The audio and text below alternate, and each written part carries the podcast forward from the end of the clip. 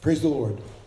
Father God, we thank you again for the opportunity to come into your house to speak your word, a word that I believe you've given for this hour to the church and to those that would listen. And we thank you for that opportunity. We pray, God, your blessing. We pray your anointing that would come upon us to speak your heart through our lips, that we might hear what the Holy Spirit would say to the church. In Jesus' name, amen. I'd like to speak to you on this subject. The son of a harlot. The son of a harlot. In Hebrews chapter eleven, verse thirty-two, the Bible says, "And what shall I more say?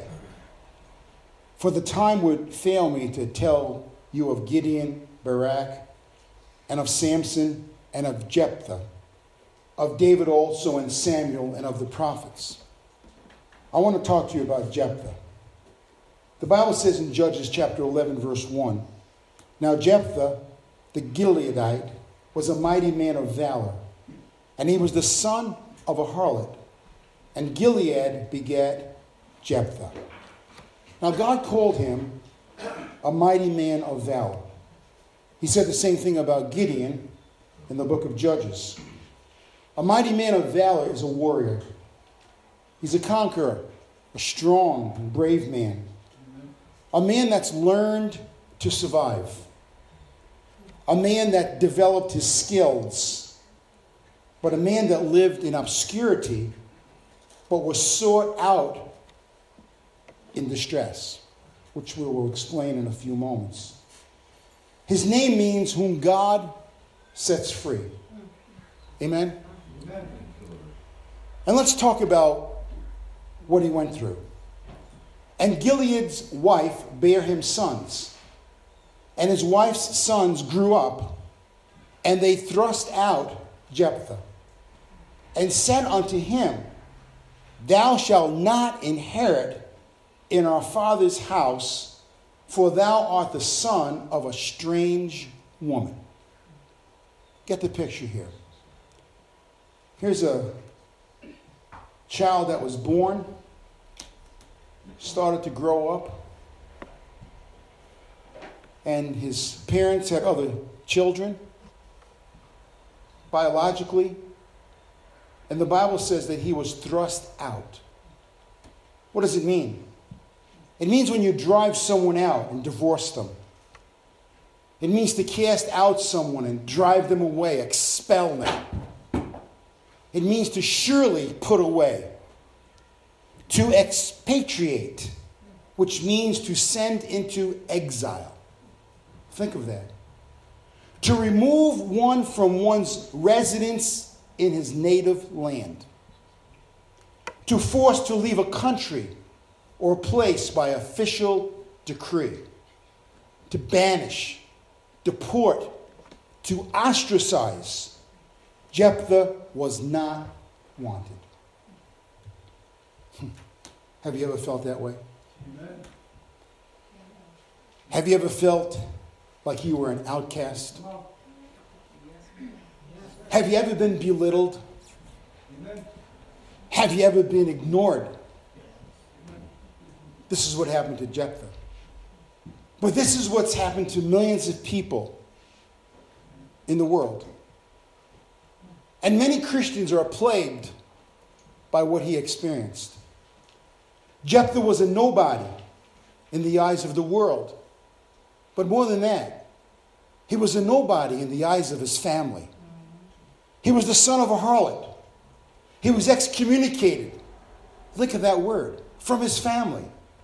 His father's legitimate children drove him out. Being driven out, Jephthah learned how to survive, and he became a great and mighty warrior eventually for God.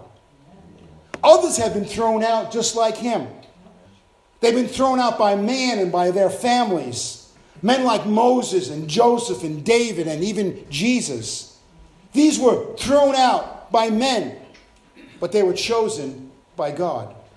They were called, commissioned, and used mightily by God. Let's look at the life of Moses for a moment in Exodus chapter two, verse eleven. And it came to pass in those days when Moses was grown that he went out unto his brethren and looked on their burdens. And he spied an Egyptian smiting a Hebrew, one of his brethren. And he looked this way and that way, and when he saw there was no man, he slew the Egyptian and hid him in the sand. And when he went out the second day, behold, two men of the Hebrews strove together. And he said to him that did the wrong, "Wherefore smitest thou thy fellow?" And he said, "Who made thee a prince and a judge over us? Intendest thou to kill me as thou killest the Egyptian?" And Moses feared and said, "Surely this thing is known." And now when Pharaoh heard this thing, he sought to slay Moses, the same Moses that lived in his house for forty years. But Moses fled from the face of Pharaoh and dwelt in the land of Midian, and he sat down by a well. I wonder what Moses was thinking at that moment. After being forty years in Pharaoh's house, and all of a sudden he's all alone, ostracized, sitting by a well, thinking, what just happened? Joseph in the book of Genesis, chapter thirty-seven, says this, "And they took him and they cast him into a pit. The pit was empty, there was no water in it. And they sat down to eat bread, and they lifted up their eyes and looked, and behold, a company of Ishmaelites came from Gilead with their camels, bearing spicery and balm and myrrh, going to carry it down to Egypt. And Judah said unto his brethren, What profit is it if we slay our brother and conceal his blood?" What kind of brothers are these? They want to kill their own brother. Not nice, not nice. "Come and let us sell him to the Ishmaelites. Let's make some money.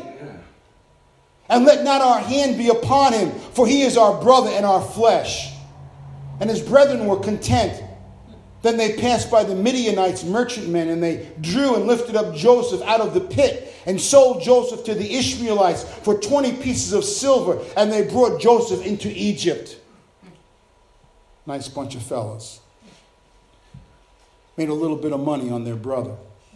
But before that, they put him in the pit without water, and they were eating their lunch. Think about that. How about David in First Samuel nineteen and ten? "And Saul sought to smite David even to the wall with the javelin." Imagine. Imagine. Wanted to kill someone with a javelin.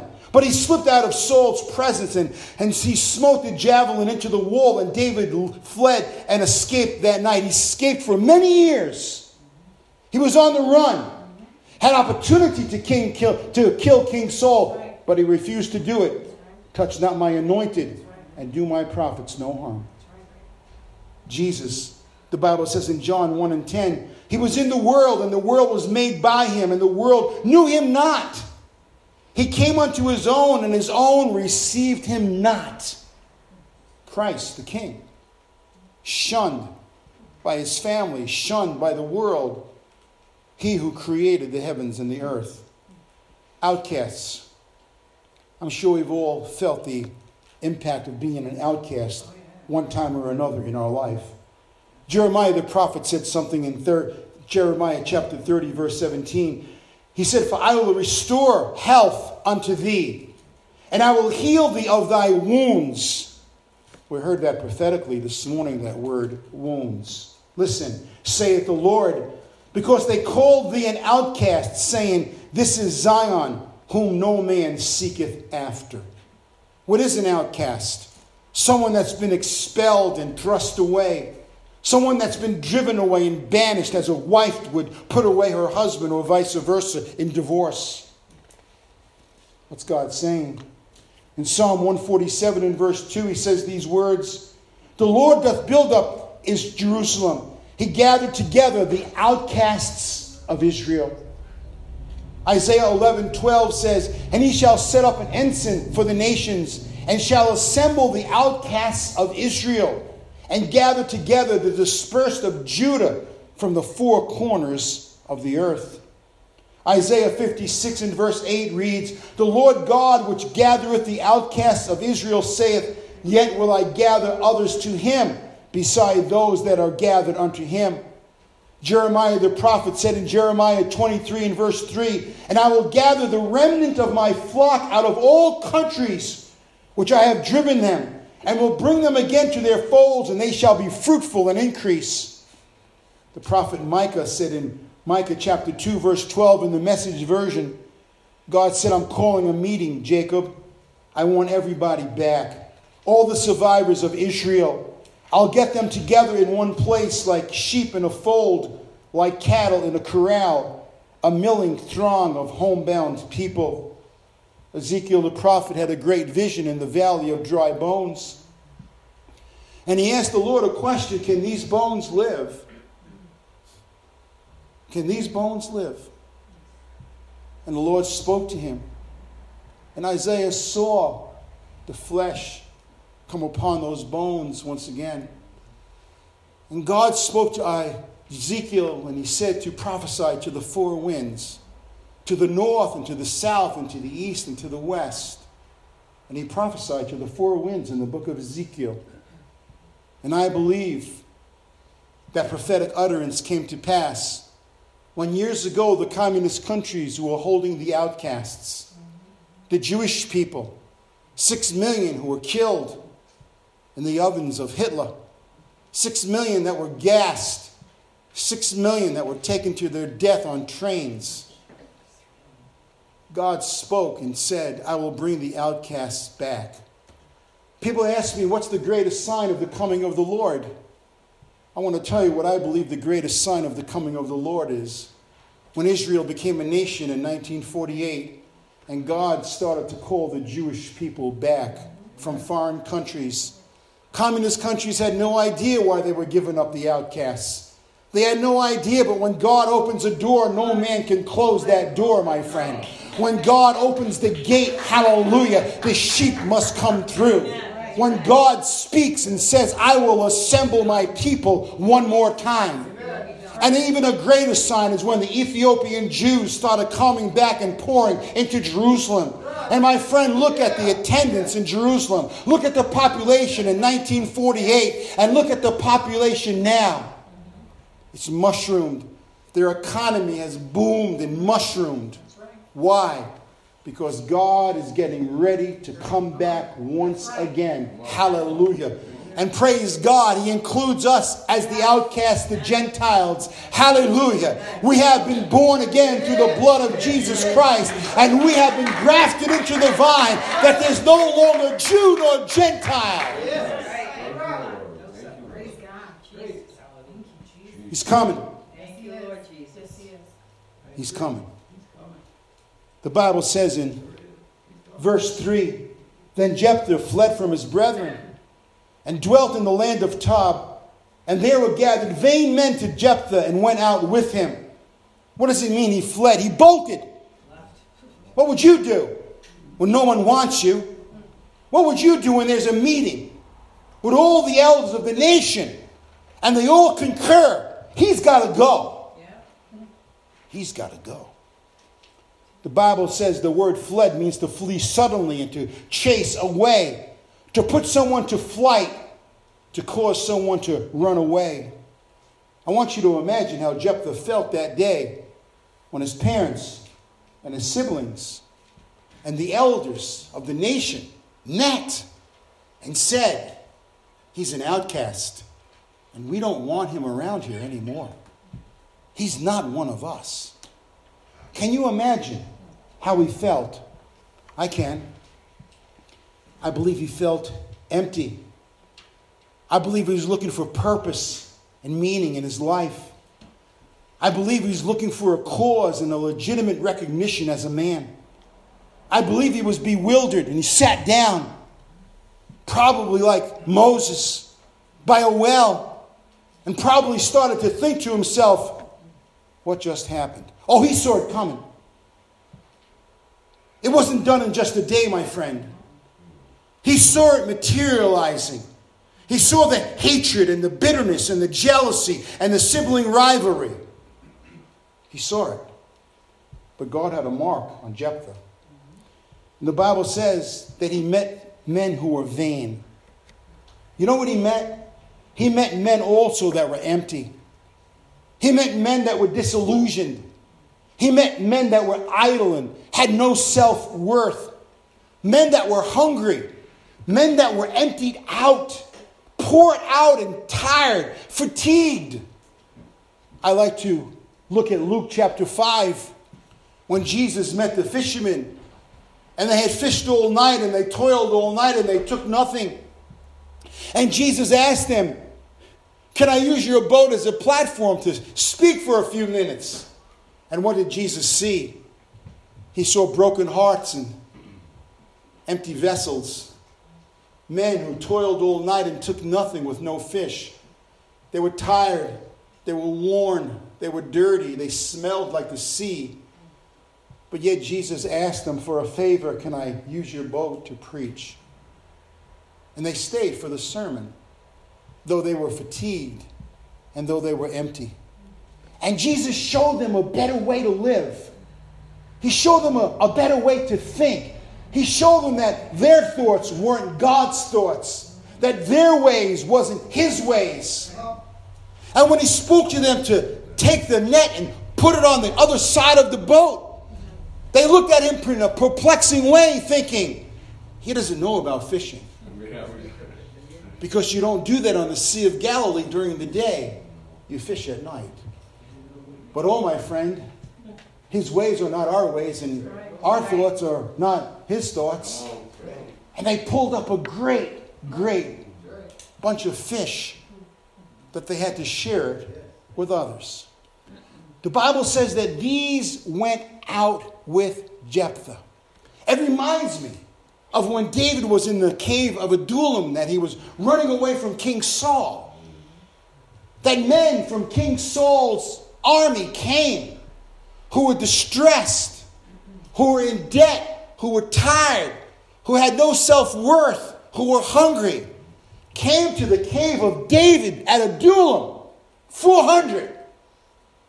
And David probably said, "What are you doing here?" And they probably responded and said, "Well, just like you, David, we're outcasts and we have nowhere to go. We need someone to lead us." Follow closely. Gill's commentary says this: "They got their living by hunting, these vain men, and by making excursions into the enemy's country, carrying off booty on which they lived. And Josephus says he maintained them," Jephthah did, "at his own expense and paid them wages." Jephthah gave them employment. They went against the enemies and defeated them and took the spoils. And Jephthah, out of his own pocket, paid them wages. And what does that do for a man? It gives a man recognition and respect, because now he feels worthy of a cause and something that he's doing, earning money. Poole's commentary says this, that Jephthah employed them against the enemies of God and of Israel that bordered upon Israel. And particularly, listen to this, upon parties of the Ammonites, which made the Israelites more forward to choose him, Jephthah, for their chief captain in this war. They went out with him when he made excursions and attempts upon his and their enemies. What happened here?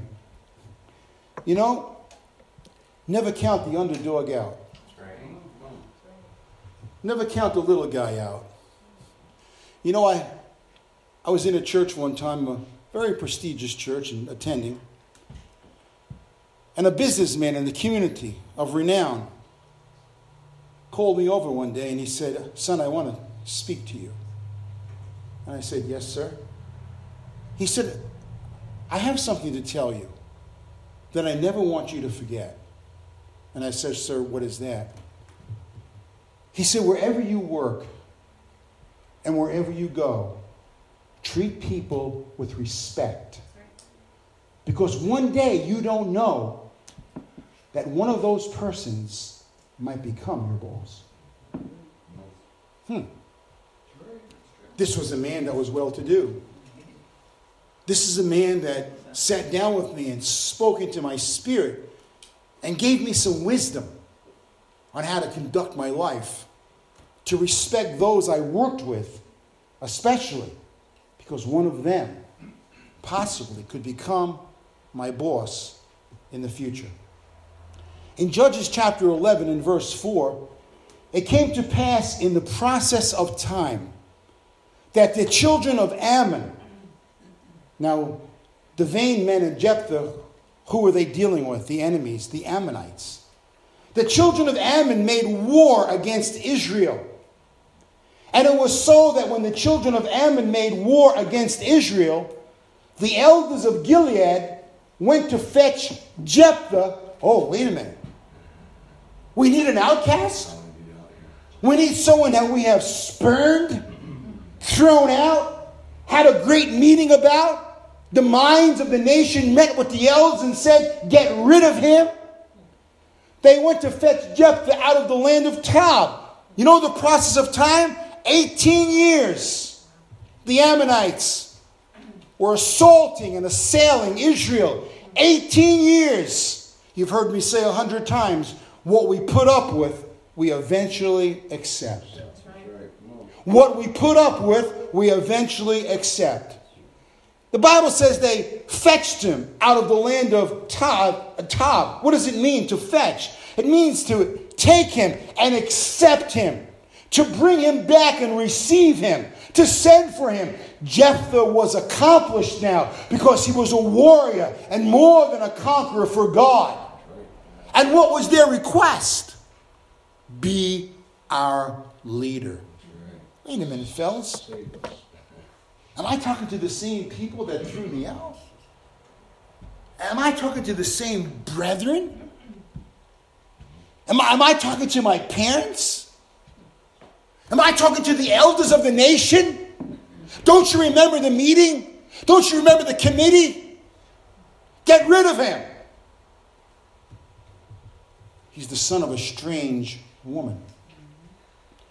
As if he had something to say about his birth. As if he planned his own birth. He was born into this world. Like every other child that's born from the womb. What did they say? They said unto Jephthah in the verse six, come and be our captain, that we might fight with the children of Ammon. You want me to be your captain? I'm pretty sure that he probably turned around and had a good laugh and said, you guys must be a joke. You guys must be a joke. You must be comedians on a late night talk show. Are you serious? You're calling me the outcast. And now I just got promoted to captain. Wow. What happened, people? What happened, brothers?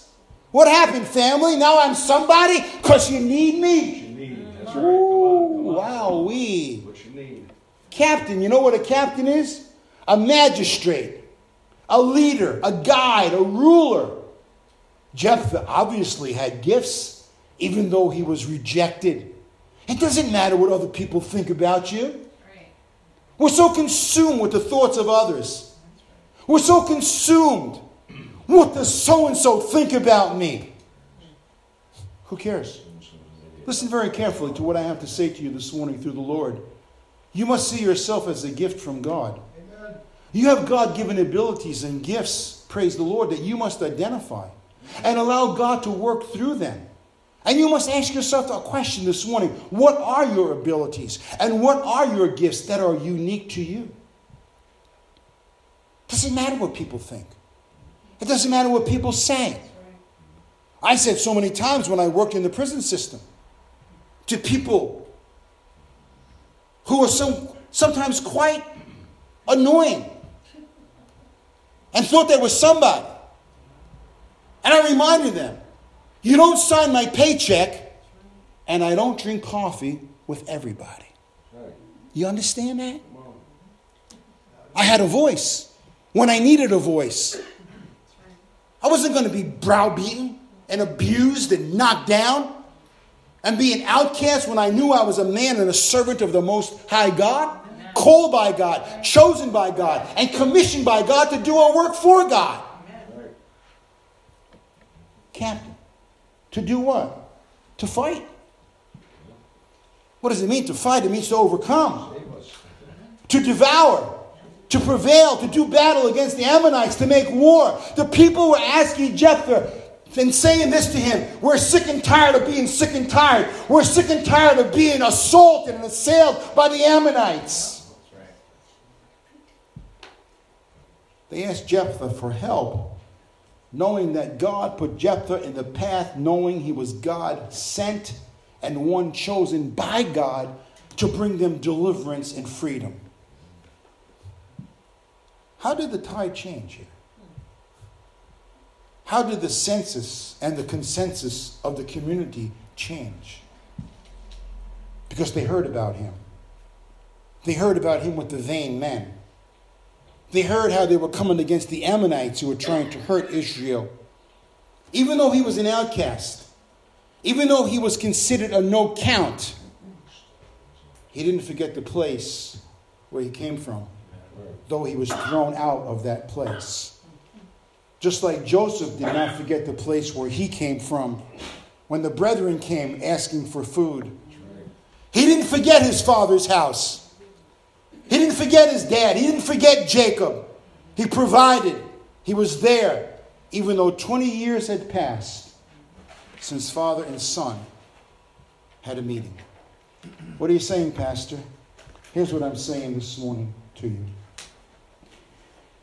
The Bible says in verse seven, and Jephthah said unto the elders of Gilead, did not you hate me and expel me out of my father's house? And why are you come unto me now when you are in distress? What is he doing? I'm going to tell you what he's doing, which we don't do much anymore. He was reminding people that you hurt me.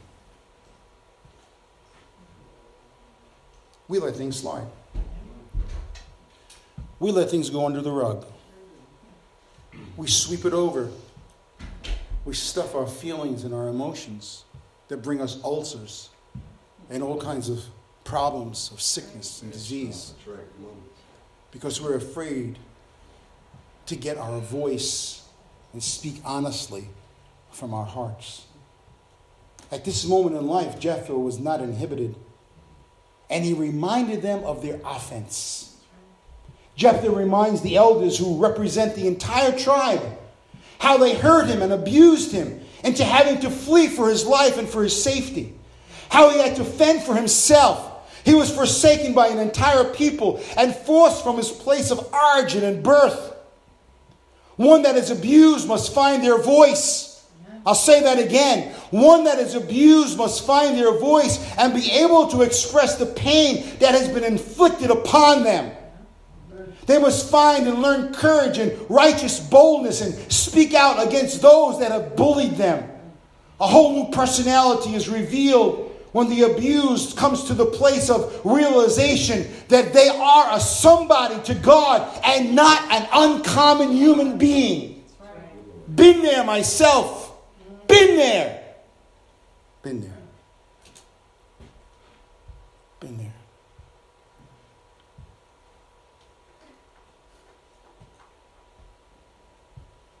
I've worked with abused women through the years. My wife and I have helped abused women get their voice back.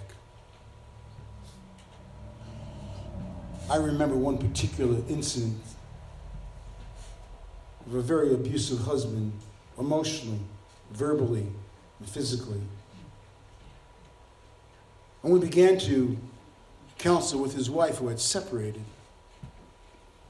Could hardly hear her speak. Her voice was so low. She was accused, assaulted, assailed against. The woman was a broken spirit. We counseled eighteen months. You say, Pastor, that's a long time. Once a week for eighteen months. And we finally introduced her husband at her request into the counseling. And he looked at her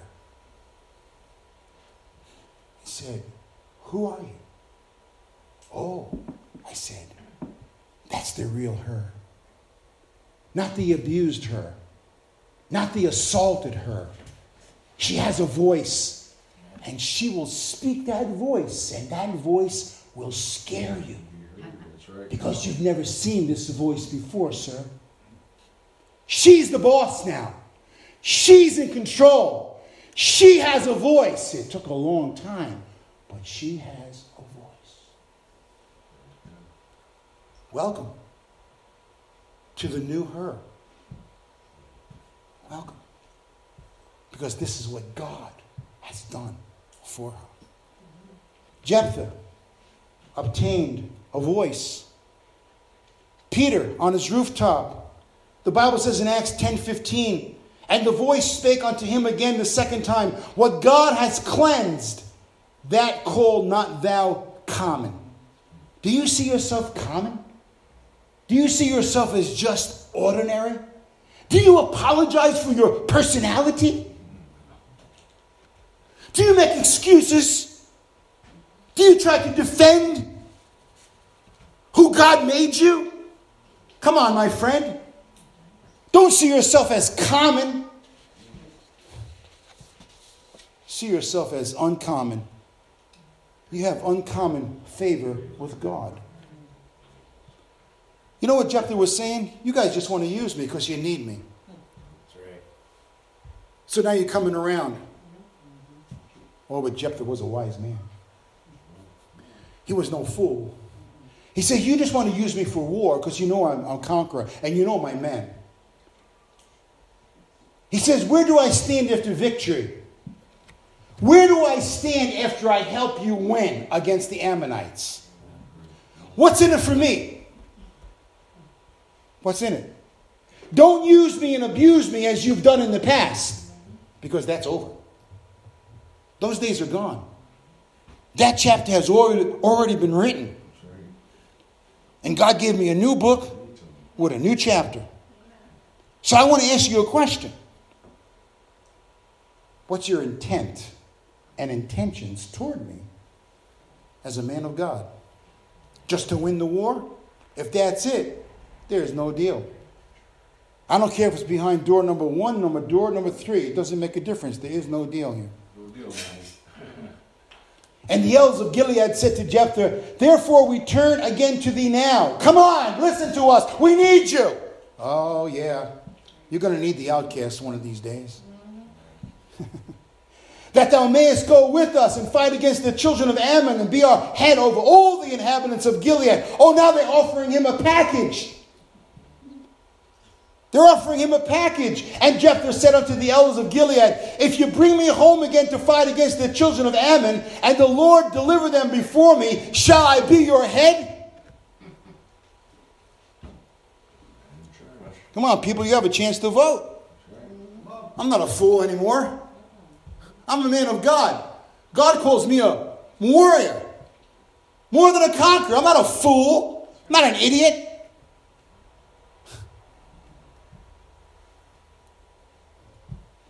And the elders of Gilead said unto Jephthah, the Lord, now they're getting God involved here, when you make a vow, the Lord be witness between us, if we do not according to thy words. Then Jephthah went with the elders of Gilead, and the people made him head and captain over them. And Jephthah, listen to what he did, uttered all his words before the Lord in Mizpah. He said, Lord, do you hear them?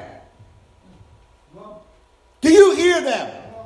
Do you hear the vow and the promise that they made? The Lord said, I heard them. It's been noted. If they break that vow, God cursed them. That's what he was saying, basically. Curse them. Curse the entire nation. Curse the elders. Curse them all.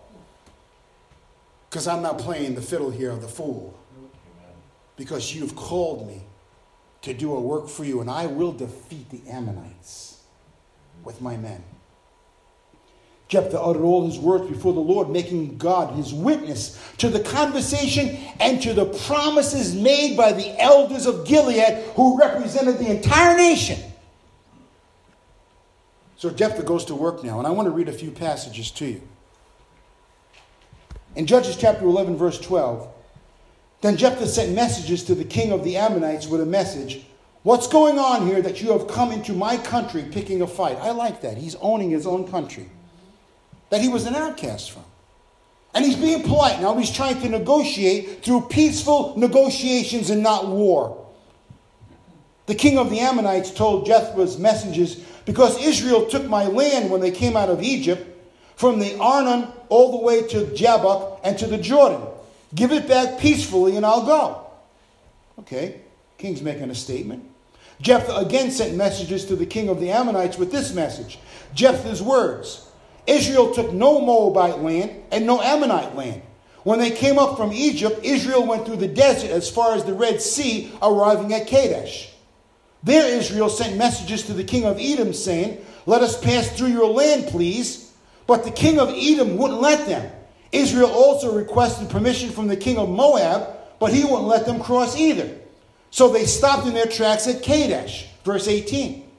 So they traveled across the desert, circled around the lands of Edom and Moab.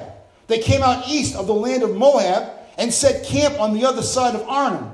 They didn't set foot in Moab, in Moabite, in, uh, Moabite territory, for Arnon, Arnon was the Moabite border.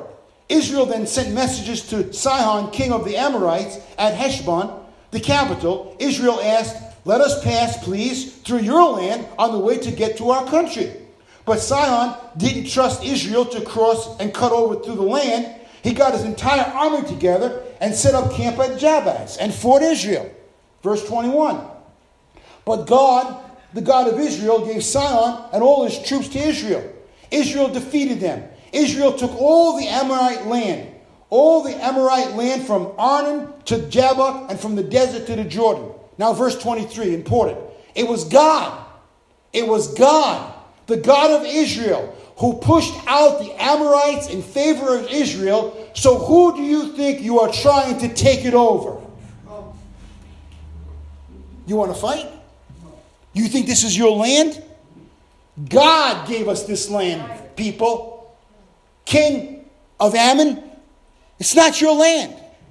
We tried every different way to pass through. And God got sick and tired of it. And he caused us to win. So verse twenty-four.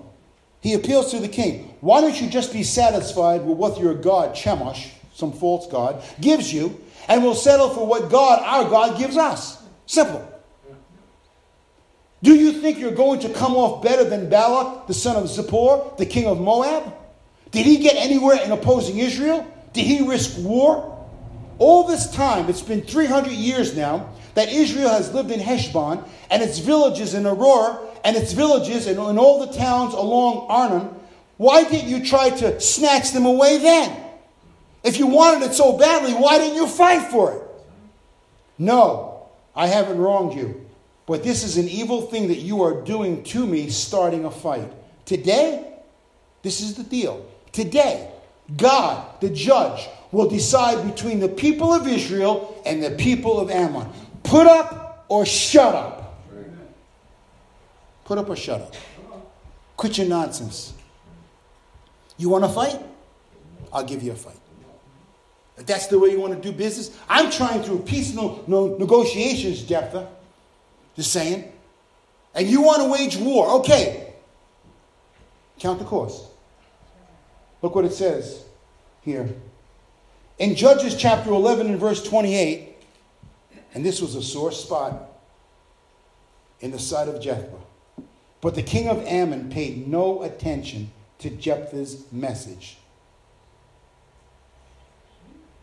What happened? He ignored him. Are you going to ignore me? Okay. You're going to ignore me like I'm a no, I'm a no count. I'm a grown man. I'm a warrior for God. I'm the captain over the nation now. And you're going to just ignore me like I don't exist. You're making a big mistake. You're making a huge error. You don't ignore a grown man. You don't ignore a warrior and a soldier in the army of the Lord. I go back to King David. In First Samuel seventeen twenty-eight, He had a wise guy brother by the name of Eliab, his eldest brother.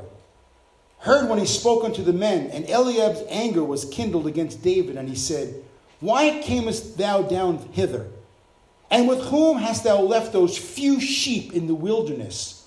I know thy pride and the willfulness of thine heart, for thou hast come down that thou mightest see the battle. This is when Goliath was disrespecting King Saul's army. And they were all hiding. And David went down. And his big mouth older brother, big mouth, wise guy, punk. Why don't you just go back to the barns and clean out the stalls with your few sheep, little sonny boy? Eliab. You see, Eliab wasn't anointed with the horn of oil from Samuel, but David was. What was happening here? Eliab was the oldest brother who wasn't chosen by God to be the king. All he could do was discourage, discredit, and disrespect David as the youngest brother in his desire to face, fight, and fatally kill Goliath. Eliab wanted David to fail. Listen, you are a sick person. You are a sick human being who wants another individual who is doing right to fail. There's something wrong with your mind. Listen to what I'm saying. This is what we see in our country. We see people that want to be in power, that want our country actually to fail. Think about it. They don't care about you. They don't care about me, my children or grandchildren. They don't care about our churches. They want America to fail so they can sit in the seat of power. Shame on you. You are diseased and you are sick human beings. You are modern day Eliabs. But let me remind you, there are modern day Davids that are rising up in the earth to come against the powers of evil through the power of prayer and the weapons of spiritual warfare that God has given the church. So be careful. Be careful. Be careful. Eliab wanted David to fail, even if it meant Goliath triumphing over Israel.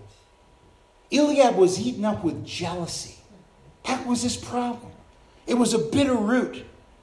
He belittled David by referring to his sheep as few and implying that David's life was insignificant and meaningless. Go home, Farmer Gray. Go home, Mister Green Jeans. He wanted David to look and feel bad. It's sad when someone wants you to make, to make you look and feel bad. The question you must ask yourself when someone criticizes you is the following. Is the person criticizing me a good role model? You want to criticize me? Be a good role model. You want to sit down with me and tell me that I'm wrong or I'm going in the wrong direction?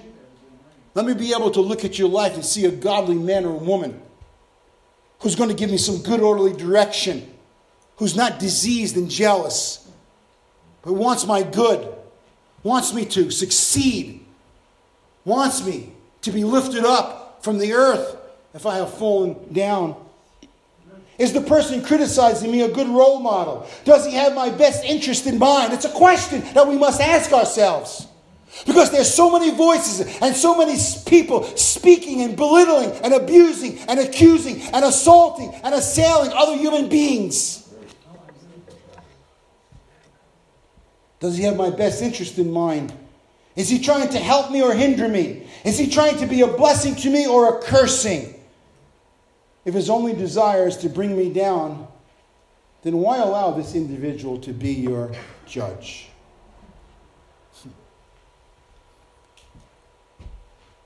Why allow certain people in your life who just want to bring you grief? Why? Haven't we been abused enough? Listen, I remember as a little child, a little kid, riding the buses in Brooklyn, riding the trains from one end to the next, and getting back on the train on the other side and riding back, trying to escape from chaos and confusion. Sometimes abuse. Looking for one person to smile at me. Just one. I was standing at the bus stop, waiting to get on the bus. And I said to myself, today there'll be no hollering where I live. Today. Today. It never came. So I'd ride the bus. I'd ride the trains to all the way to Coney Island and back. I loved the trains because the ride was soothing. It gave me peace as a youngster, looking for someone just to smile at me, looking for someone even in my youth to affirm me, to confirm me that I was a somebody, that I wasn't an outcast or a piece of junk or garbage on the side of the road, that I wasn't an idiot, that I wasn't a moron, that I was a person that would amount to something. Not hearing the words, you'll never amount to anything. I worked my way up because God has his hand on me and I didn't even know it. I worked my way back up until people started stopping talking bad about me and look at me in a different light. Like, what's happened to him? And then I really rocked their boat when I became a Christian. That sent the elders of the family into a tizzy. Didn't it? But you know what? forty-seven years later, I am a man of God. I am a warrior for the King. I am a soldier in the army of the Lord. And I'm here to do work for God, for my Father. I'm about his business. Yes. Nothing else matters right now. Mm-hmm. Nothing else matters anymore. You know why? Because I just want to hear him say, well done. Amen. Well done. Doesn't matter if people say that to me. Right. Doesn't matter if my family says that to me. It doesn't matter anymore. Because I just want to hear his voice. That I've done good. That I've kept the covenant that he made with me. And the vows and the promises that we've made to each other. That's all that counts. The Spirit of the Lord, in Judges eleven twenty-nine, came upon Jephthah. We're going to need the Spirit of the Lord to come upon us, especially in desperate times and in desperate situations. And he passed over Gilead and Manasseh, and passed over Mizpah of Gilead, and from Mizpah of Gilead he passed over unto the children of Ammon. We cannot accomplish one thing outside of God. Don't ever think you're so smart. Don't ever think it's your intellect or your good looks that are getting you through, or your persuasive ways. That's Jacob's spirit. That's the con man's spirit. That's the manipulative spirit, not God's spirit. Check it out. It's in the Bible. We cannot accomplish one thing outside of God. We must have God's spirit upon us, especially in the day we're living. It's vicious, my friends. People are sleeping. People are saying, it's, it's going to get better. It's, it's going to be okay. Really? Where do you get that news from? Where do you get in that report from? It's going to get better? When the Bible says the complete opposite of what you're saying? Are you serious? It's the time to call upon God. So what happened? Jephthah made a fatal mistake. He made a fatal mistake. And you've heard this pastor and this preacher for years say, the decisions that you make today will affect your every tomorrow. Listen to what I'm saying. He made a fatal mistake. He relapsed emotionally. Listen to me. Be careful what you say. In verse thirty of Judges eleven, Jephthah made a vow before God. A vow. If you give me a clear victory over the Ammonites. Why is he even saying that? He's a warrior. He's a conqueror. He's already defeated those Ammonites in different places with his vain men. He says, then I'll give to God whatever comes out of the door of my house to meet me. When I return in one piece from among the Ammonites, I'll offer it up in a sacrificial burnt offering.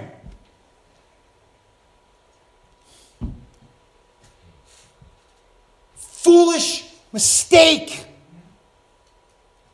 He wasn't sure of himself at that moment. He didn't pull the trigger. He hesitated.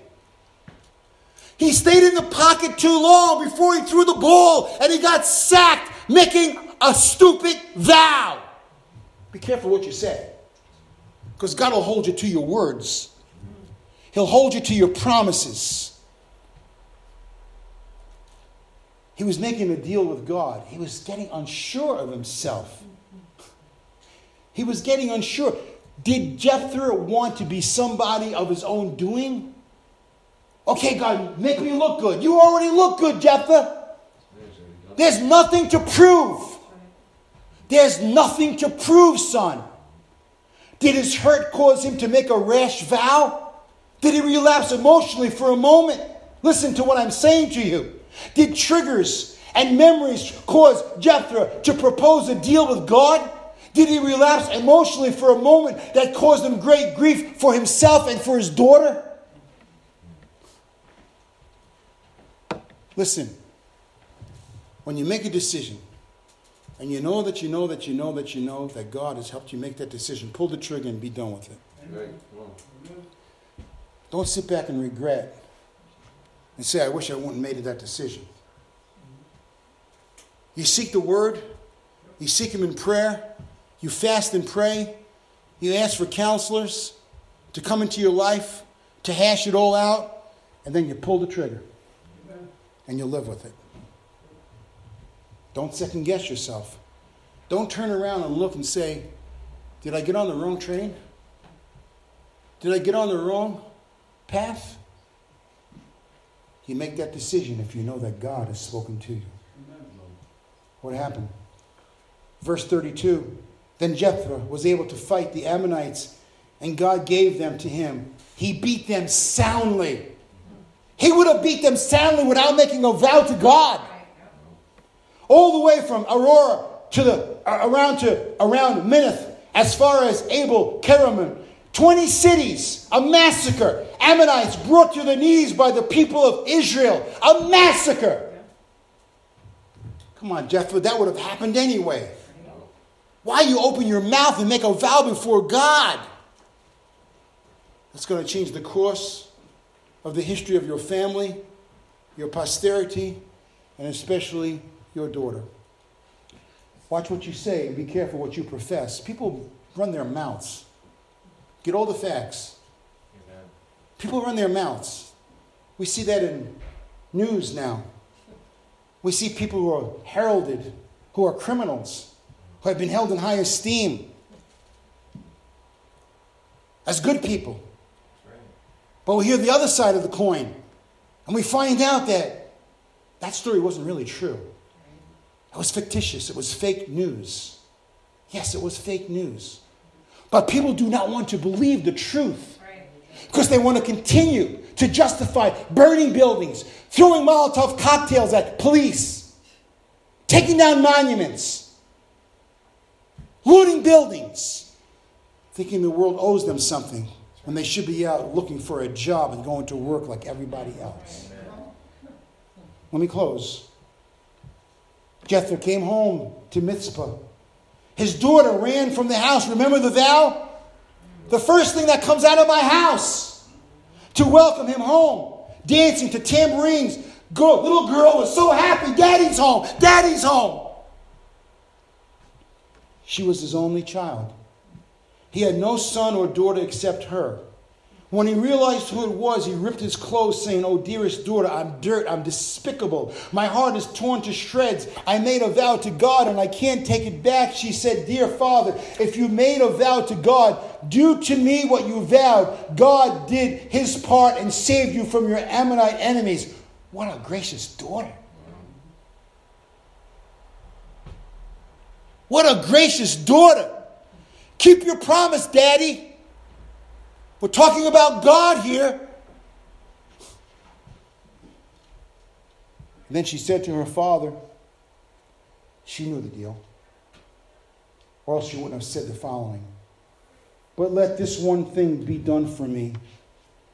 Give me two months to wander through the hills and lament my virginity, since I will never marry, I and my dear friends." "Oh, yes, go," he said. He sent her off for two months. She and her dear girlfriends went among the hills, lamenting that she would never marry. And at the end of two months, she came back to her father. He fulfilled the vow with her that he had made. She never slept with a man. It became a custom in Israel that for four days every year the young women of Israel went out to mourn for the daughter of Jephthah the Gileadite. She wasn't given to human sacrifice because it was forbidden. In Leviticus eighteen twenty-one, Leviticus twenty, verses two through five, Deuteronomy twelve thirty-one, and Deuteronomy eighteen, verses ten through twelve. He's supposed to be given to human sacrifice, but he didn't do it because of the law. And thank God. But she paid the penalty. She remained a virgin, never married. And that's where Jephthah's posterity ended. Because he made a foolish vow. He opened his mouth without thinking. And for one moment he forgot that he was more than a conqueror through him that loves us. God already told him who he was. God already gave him identification. God already gave him the realization of what his purpose and cause of life was. There was one to come who was abused, accused, cast out as an outcast. And as I close, I read two versions. Isaiah fifty-three one. Who believed, hath believed our report, and to whom is the arm of the Lord revealed? For he shall grow up before him as a tender plant, and as a root out of a dry ground. He hath no form, no comeliness. And when we shall see him, there's no beauty that we should desire him. He's despised and rejected of men, a man of sorrows and acquainted with grief. And we hid, as it were, our faces from him. He was despised, and we esteemed him not. Surely he has borne our griefs and carried our sorrows. Yet we did esteem him stricken, smitten of God, and afflicted. But he was wounded for our transgressions. He was bruised for our iniquities. The chastisement of our peace was upon him, and with his stripes we are healed. Listen. Easy version. Who believes what we have heard and seen? Who would have thought God's saving power would look like this? The serpent grew up before God, a scrawny seedling, a scrubby plant in a parched field. There was nothing attractive about him, nothing to cause us to make take a second look. He was looked down and passed over. A man who suffered, who knew pain firsthand. One look at him and people turned away. We looked down on him, thought he was scum. But the fact is, it was our pains he carried, our disfigurements, all the things wrong with us. We thought he brought it on himself, that God was punishing him for his own failures. But it was our sins that did that to him, that ripped and tore and crushed him. Our sins, he took the punishment, and that made us whole. Through his bruises, we get healed.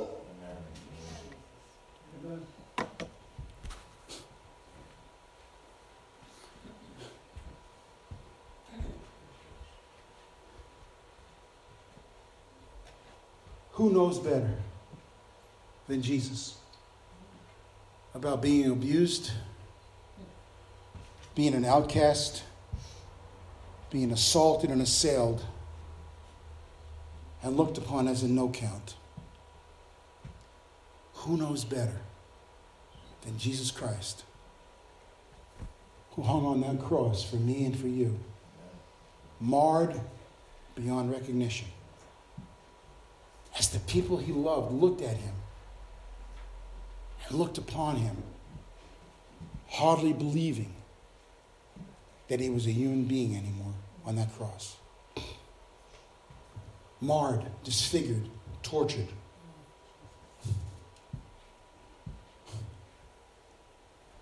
He knows my pain. He knows how to fix it.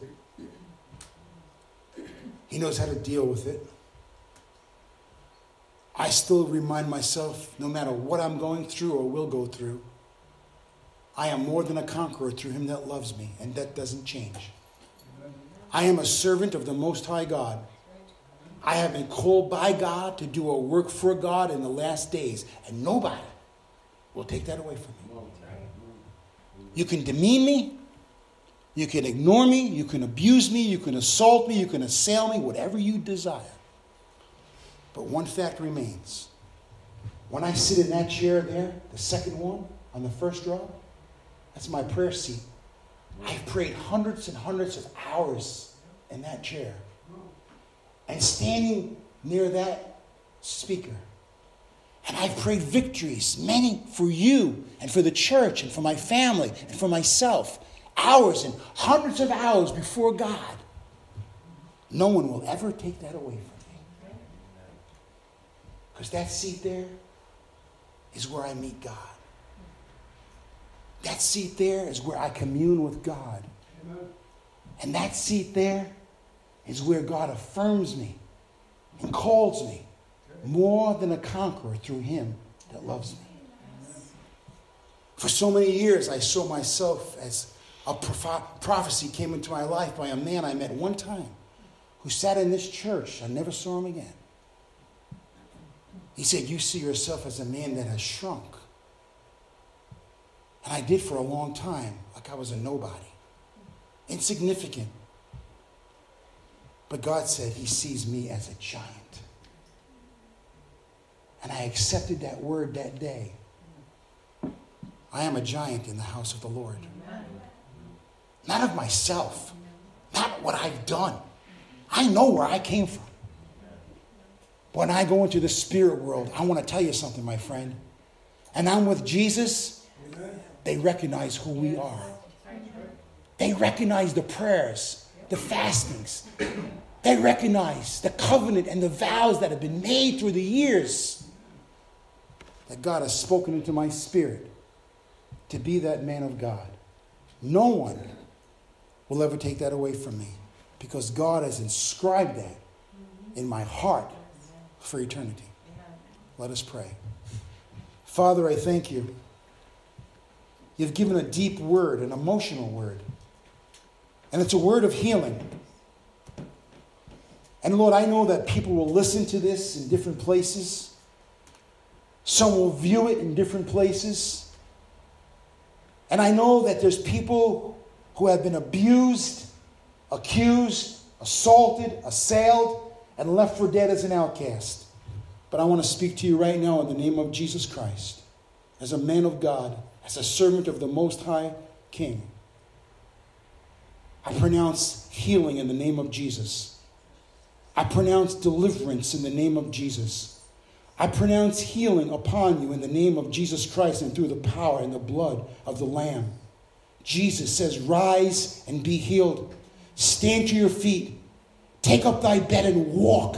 Come out in the name of Jesus. Come out and allow God to break the chains. Break every chain. In the name of Jesus, he accomplished that on the cross. You are no longer an outcast, but you are a child of God, a son of God, a daughter of God. You are more than a conqueror through him that loves you. You can do all things through Christ who strengthens you. Rise up and be healed, daughter. Mother, rise up and be healed. Son, I call you right now in the name of Jesus to come forth and rise up and be healed. Little girl, little boy, I know what they're doing to you. I command in the name of Jesus for every enemy of your soul to fall by your feet, to cease and desist in the name of Jesus Christ, and for you to come forward in the name of Jesus, for someone to take you under their wings, to give you a place of safety and security and love. I command it in the name of Jesus. I command it in the name of Jesus. You are no longer in bondage, but come forth in the name of Jesus. And those of you in human, human sex trafficking, those of you that take advantage of children, I come against you in the power and the name and the blood of Jesus Christ. I come against you because the God of Abraham, the God of Isaac, and the God of Jacob will curse you because you are an abomination unto the Lord. And I come against you in Jesus' name that you cease and desist, that you come to naught, that you fall down and even lose your breath, as God would take life from you for what you're doing to little children. You are despicable and a disgrace to human society. What you do, you do in hiding. What you do, you do in secret. But all that's in secret and all that's in hidden shall be revealed. Not only today, but on Judgment Day. And you will be judged and you will be thrown into the lake of fire where there is no rescue. Mark the words of the preacher today, my friend. You will face judgment. In Jesus' name, amen.